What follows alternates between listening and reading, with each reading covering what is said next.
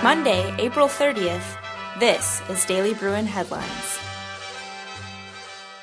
Today's top news. Sunday marked the 20th anniversary of the start of the LA riots, the effects of which reverberated on the UCLA campus.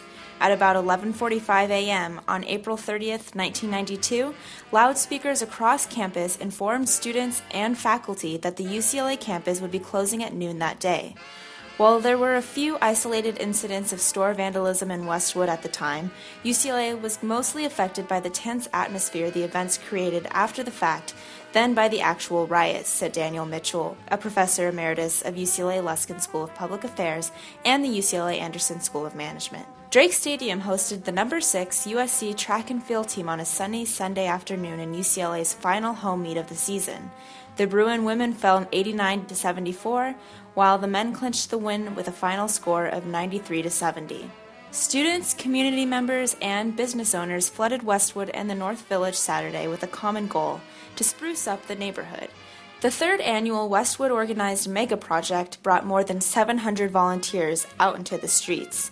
They did various projects aimed at cleaning up, including picking up trash, putting decomposed granite into tree wells, and painting trash cans, curbs, and bike poles. More than 900 participants signed up for the 13th annual Bruin Run Walk on Sunday.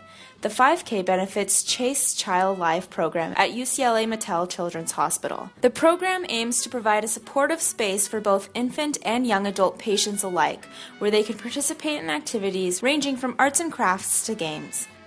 Eight days after the UCLA men's tennis team staged a coup d'etat in Los Angeles, ousting the perennial champions USC, the Trojans grabbed back bragging rights. Top ranked USC reclaimed the conference crown Saturday in Ojai, defeating UCLA 4 2 at the Pac 12 tournament finals.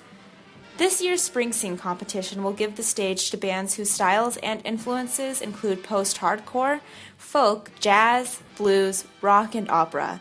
The Arts and Entertainment Department will be featuring the artists performing in the event throughout the week. Today, their focus is bands. And in other news, from the opinion page, the U.S. House of Representatives voted Friday to prevent college student interest rates from doubling. Columnist Ramsey Ugarte argues that students shouldn't get too excited. This bill is likely to die in the Senate. The Daily Bruin editorial board argues that with the absence of Students First in this year's undergraduate student government elections comes the absence of a necessary element of competition. Of the 13 offices on the ballot, only three will be contested in this year's USAC elections. Though Students First decided early winter quarter not to run a slate, coalition members refrained from announcing it until April 20th, two days after the deadline for filing an election application. Many know the Go Go's for its hit Our Lips Are Sealed and We Got the Beat. Lead guitarist and songwriter Charlotte Caffey will be coming to UCLA. She's coming as part of Professor David Leaf's Music Industry 105 class, which is open to the public on certain Mondays.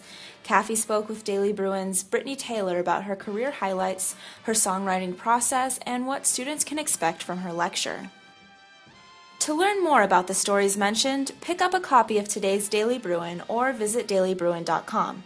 This has been Daily Bruin Headlines, a new podcast bringing you today's stories so you can get the news on the go.